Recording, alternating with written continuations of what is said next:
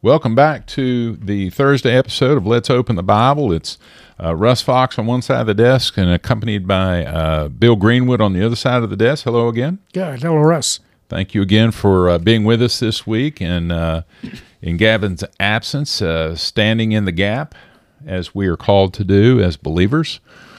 Uh, today, listener, if you want to find John chapter 8, verse 12, we're going to look at another one of Jesus's I am statements. We looked at yesterday, one of those, and uh, we want to continue down that path. Uh, I'm going to ask uh, you, Dr. Green- Greenwood, if you would, to kick us off in prayer, and then I'm going to read this, this passage. Surely. Thank you, Russel. Lord God, we thank you for who you are, your majesty, your might, your incredible love and compassion uh, upon us and for us.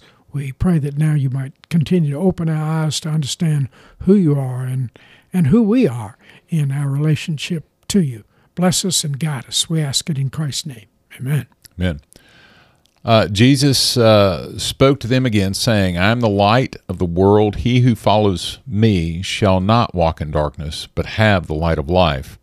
Uh, here he is um, speaking to the Pharisees, uh, and he is uh, declaring here, he's making a declaration, he's the light of the world. And one of the fascinating, I guess, one of the fascinating things about Scripture is how even though it's written over however many years, I think I've heard 1,500 years. Uh, I think that's roughly 1,500 right. years with roughly 40 authors. Right.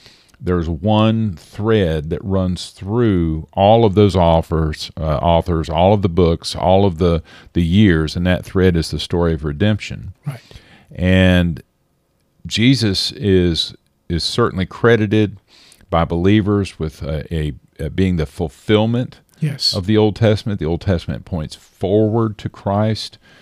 Christ fulfills that, and uh, and then we get past the Gospels, uh, past uh, the resurrection, and the epistles point backward yes. to Christ. We live in a in, in that time, uh, the church age, the last age. But one of the interesting things is in Isaiah chapter nine, verse two, God inspired this prophet Isaiah to look forward. He says, "The people walking in darkness have seen a great light, and on those living in the land of deep darkness, a light has dawned." And so, in a very in a very real sense, this is a a prophecy which is pointing forward to a fulfillment, and that fulfillment is in the person of Christ. And I love uh, how God's word does that. I, I, I love because again, uh, we believe that God stands outside of space, time, and matter, uh, and he he simultaneously knows all things and sees all things. Right. And so it the outworking of these things are in their due time. Yes, indeed. In fact, uh, Isaiah did this, what, six, seven hundred years before Christ? At least. His uh, prophecies, it's almost like he's the fifth gospel writer, but uh, there are over a hundred, some say as many as two or three hundred promises that God makes for the first coming of the Messiah. And you might wonder why so many of these promises or prophecies? So that, so that we would know for sure, without any fear of misunderstanding, that Christ is the one that fulfills each and every one of these uh, prophecies that God makes. So we would know exactly who the coming Messiah was, and his identity is crystal clear uh, because of the uh, promises that came to be true in the life and ministry, death, and resurrection of Christ. It So really that's, sh- that's powerful evidence. I Yeah, yeah, and it really should be unmistakable. Right, right. And that's why one of the th- one of the comments that Gavin and I have, have been using is is that people aren't looking for truth. Right. Yes, we are. We we're looking for, you know, happiness and not holiness. Yes. Uh, the scientists are looking they, they say that they are radical truth seekers that that's what science is about as long as it's not god right. Yes. Well, that's we want to be the God of our own kingdom, and uh, that uh, conflicts directly with God's authority. so i am the light of the world uh, again um, the exclusivity there's only one light Right. he says the light i am the light not a light Right. we're not all lights Right. there's only one light Right. in fact when we get to revelation we learn that his light is sufficient to be the light Right. for the world. Uh, there's no need of the S U N because we'll have the S O N. Indeed. Uh, but he then goes on to say that he, uh, talking about the individual Right. who follows him, shall not walk in darkness, but have the light, The light of, of light. life. Right. Now, again, the life he's referring to, the light of life, uh, he's referring to the here and now, but he's also referring to the eternal reality, that Yeah. eschatological reality Right. of eternal life. Right. Because to not have the light of life means that you will be in darkness for all eternity. Right. Indeed. You're in Indeed. darkness now, Right. and you will be in darkness for all eternity. Right. So he's making an exclusive claim. Not only is he uh, with the I am, again, going back to Exodus, declaring that I'm God, Right. he's also making a, a, a statement here that he's the only way to have the light Right. in eternity. Yes, indeed he is. That's that's true. And uh, sadly, though, we men have loved darkness rather than light. But he's come to to be the light and to bring the light and uh, to give light to our, our life, so that we won't have to walk in darkness. That's good news. That's Oh, hot potato news, Yeah, shall we say? right. That's it's right. news worth sharing. Uh, so, and some people uh, are looking for light. They they know that they're living in darkness. God has revealed that to them, and uh, we're just hardwired for God, Russel. We are hardwired for God. He He's created within us a vacuum that only He can fill, Mm. and uh, He delights to do that. He loves us with a love that'll not let us go. And yet, so many, in fact, uh, uh, you know, the numbers I've heard, whether they're true or not, I don't know how anyone can know this, but seven out of the eight billion people on Earth are lost. Yes, indeed. How in the world? And, and what do we do about that? I mean, you, you know, Right. just take, for example, this cult that we've been talking about the Sure. last day or so, uh, the Jehovah's Witness. Yeah. Um, and you heard me right. I mean, it's a cult. And Yes. you know, and I, I don't know how you want to describe the difference between uh, a denomination and a cult. Right. I would say that the dif- the difference is Christ. Right. Indeed. Would that be fair? Indeed, and you bet, you bet. And yet, God is calling people out of that. Uh, the phrase that I hear, hearing many of these testimonies of ex Jehovah Witnesses, is that God woke me up. I woke up. God woke me up from the uh, wrong doctrine that uh, that they uh, believe because of the uh, the men, the judgment of those eight men there in Brooklyn or in uh, Bethel. But uh, you know, God has not uh, uh, kept us in the dark. He is indeed the light, and that is uh, showing Himself to us. And uh, for that we can be grateful. That's good news that Amen. God is That's right. seeking us. He's the hound of heaven, someone has said, uh, in hot pursuit. As you said, the Bible is simply uh, one thread, and that is the thread of redemption, His rescue, His divine rescue for uh, for mankind, offering that to all of us. You know, it's interesting that you uh, used, uh, you reported that the uh, former Jehovah Witnesses that have come to understand Christ as Savior uh, described it as God waking them up. Yes, I have not personally had any encounters with missionaries that described uh, any other Right. cult experience uh, or with any other cult experience other than with the Muslims. Uh, and and uh, I know they wouldn't call themselves a cult; it would be offensive to them. But you know, Allah is not uh, God. Allah is an idol. It just you know, um, He's not God.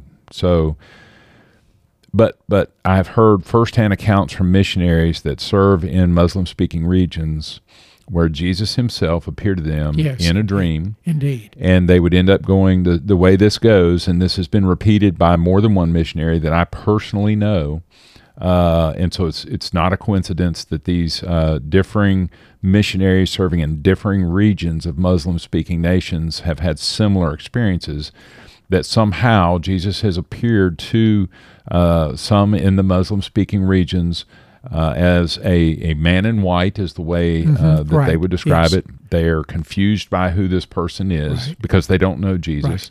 They go to their imam.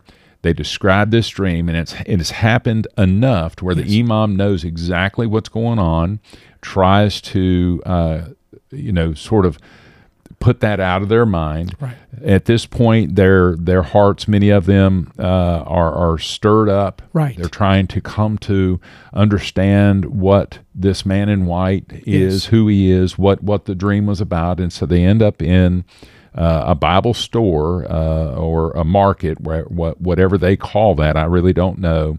And apparently, the Quran is one color and the Bible's another. I want to say the Quran's in blue and the Bible's in green in many of these regions. And they may find just one green book and they end up having to hide that from their family. They end up, on average, reading the Bible, the New Testament, seven times Right. uh, before coming to faith in Christ. Is that is that what you that, have heard? that vision sets them on a journey. yes. uh, for many of them. And, and the good news is that God is doing that among uh, uh, an incredible number of people all over the world, in the Middle East in particular, but among Muslims in general. And that's exciting because God is pursuing us uh, with His love and His justice. He's not just a God of love, uh, He's certainly that and more, but He's also a God of uh, perfect justice. And in uh, justice and mercy, Christ uh, is there. Uh, in Christ, justice and mercy kissed each other, shall we say. That's an interesting way to put it. Justice and mercy kissing each other in Christ. Christ is God's perfect justice upon our sin. He bore our sin, paid our debt, died our death, and yet it's because of His unfathomable love for us, compassion for us, that His justice is executed upon Himself. Uh, that's the good news of the gospel. I think uh, some of these accounts that uh, these missionaries are reporting uh, are taking place where uh, the gospel has has been completely shut out, or it's been Right. very difficult. These Yes. are difficult areas for uh, a, a evangelists or for missionaries Sure. to reach. In the case of Jehovah's Witnesses, which what you reported a moment ago was that God kind of woke them up. Most of these are people that live in uh, evangelical areas or Right. you know Yes. uh, Christian areas, people that that at least are familiar with the name of Christ, that at least probably have. I mean, most people have more than one Bible in their home, Right. uh, and so what they're doing is the Jehovah Witnesses. They're effectively trying to uh, reach anyone and everyone with their distorted uh, uh, abomination of God's word. Right. And it seems as though God is using means, not necessarily dreams, uh, as He is with the Muslims, but means, Right. meaning uh, people of faith, Right. people that that trust Christ as Lord. That He is using that means of spreading the truth Right. of the gospel, Yes. even among the Jehovah Witness community. Yes, and uh, many are coming out. They've they've seen the uh, over a period of time the heartache of being shunned. Uh, there's nothing in God's word that that uh, calls us to treat each other like that. Uh, Peter asked our Lord, "How many times shall I forgive those who've offended me?" Uh, seven times, as much as seven times, Peter says, Lord. And our Lord says, Peter, it's more like 70 times seven. We're called to, to forgive one another. And yet, uh, God has forgiven us for much more than that uh, because we sin daily in our word, thoughts, and actions. And uh, He takes seriously sin. So uh, he, uh, he has executed judgment upon Himself in our behalf, undeserving as we are. That's, again, the good news. That's why it's what the gospel means. It means simply good news. So, not that I want to commend uh, the Jehovah, Jehovah Witness version of the Bible, but I understand that's called the uh, New World, Translation, Translation. Not to be confused with a New Living Translation. Right, It's New indeed. World It- it- Translation. It really is uh, a scissors and paste job, if I can say that, uh, to bring their uh, theology into line with uh, what the scriptures. So they've mistranslated the scriptures or or uh, come to an understanding of the scriptures that is not at all uh, uh, accurate in terms of the uh, the the Bible. They simply mistranslated it intentionally to bring it into line with their false thinking and doctrine. And then also uh, basically not included certain verses. Right, indeed. That's what you were saying, the Right. copy and paste or the cut and paste. Right. You know, it seems like there's been some um, some of that go down throughout the history of the church. Yes, but God is new. powerful enough to protect His word. If He's if He has spoken, He's powerful enough to protect. Our, Muslim friends says that uh, we can't trust the Bible; it's been corrupted. And you want to say, "Well, show me where." And uh, uh, I would sometimes want to ask my Muslim friends. Uh, is not God powerful enough to protect His word? He's spoken, has He not? He's not silent. He hasn't stuttered. He's spoken. And He's certainly powerful enough to protect His word, and He has. The Bible is uh, trustworthy and completely trustworthy, and we can read it and uh, have it. It's the only book that examines me when I read it. I don't examine just the book, the book examines me. With the exception of the New World Translation. Well, indeed. Exactly. Sadly. You know, uh, I think kind of what I was getting at is is if if we take out of the Bible the things that we don't understand or agree with, what we end up with is a God that looks a lot like us, Indeed. And that's kind of what they've done. That's right. We've made God into our own image, and that is not at all what the scriptures uh, give us in understanding God. God delights in revealing who He is to us, and He's inviting us to uh, to pursue Him, and uh, He is faithful to reveal Himself uh, to us if we will seek Him with all our heart.